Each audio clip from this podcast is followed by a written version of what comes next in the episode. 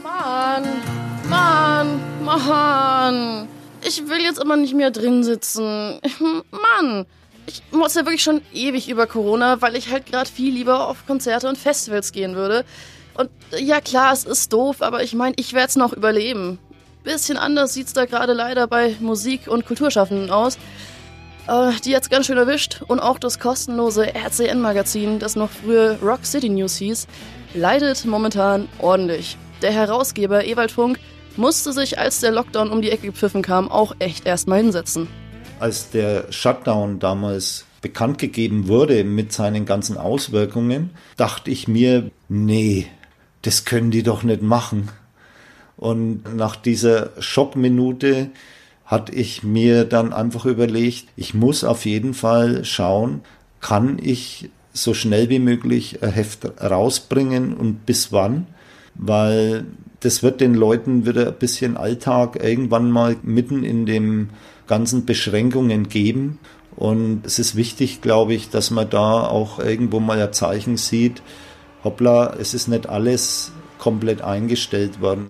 Ja, aufstehen, Mund abwischen, weitermachen. Um die nächste Ausgabe rauszubringen, hat er sich dann an die Crowdfunding-Plattform Start Next gewendet. Und auf die greifen momentan doch recht viele Firmen und Vereine zurück.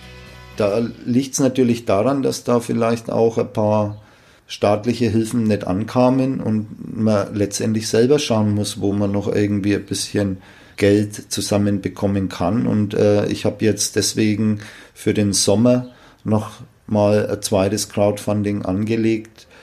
Ich will auch nicht betteln nach Geld. Da geht es einfach nur darum, dass so ein kleiner Reservetank da ist, wo man dann vielleicht am Ende vom Sommer sagen kann, jetzt hast du es bis hierher geschafft und das könnte dir jetzt noch gerade ein bisschen was an Abgaben noch bestreiten. Im Heft selber lässt Edwald Funk auch nochmal ordentlich Dampf ab. Bei all den Problemen kann man das nur gut nachvollziehen. Und auch die regionalen Medien haben von ihnen noch ein bisschen auf den Deckel bekommen. Weil ich eigentlich meine Nachrichten fast immer in den öffentlich-rechtlichen mir geholt habe, also ARD und ZDF. Und da hatte ich eigentlich das Gefühl, dass da äh, beide Seiten auch beleuchtet werden. Und bei den lokalen Medien muss ich sagen, habe ich das nicht so gefunden. Ich sah da oftmals einfach so ein Ausführungsjournalismus, wir plappern jetzt alles raus und da war auch nie irgendwie ein Kritikpunkt dabei.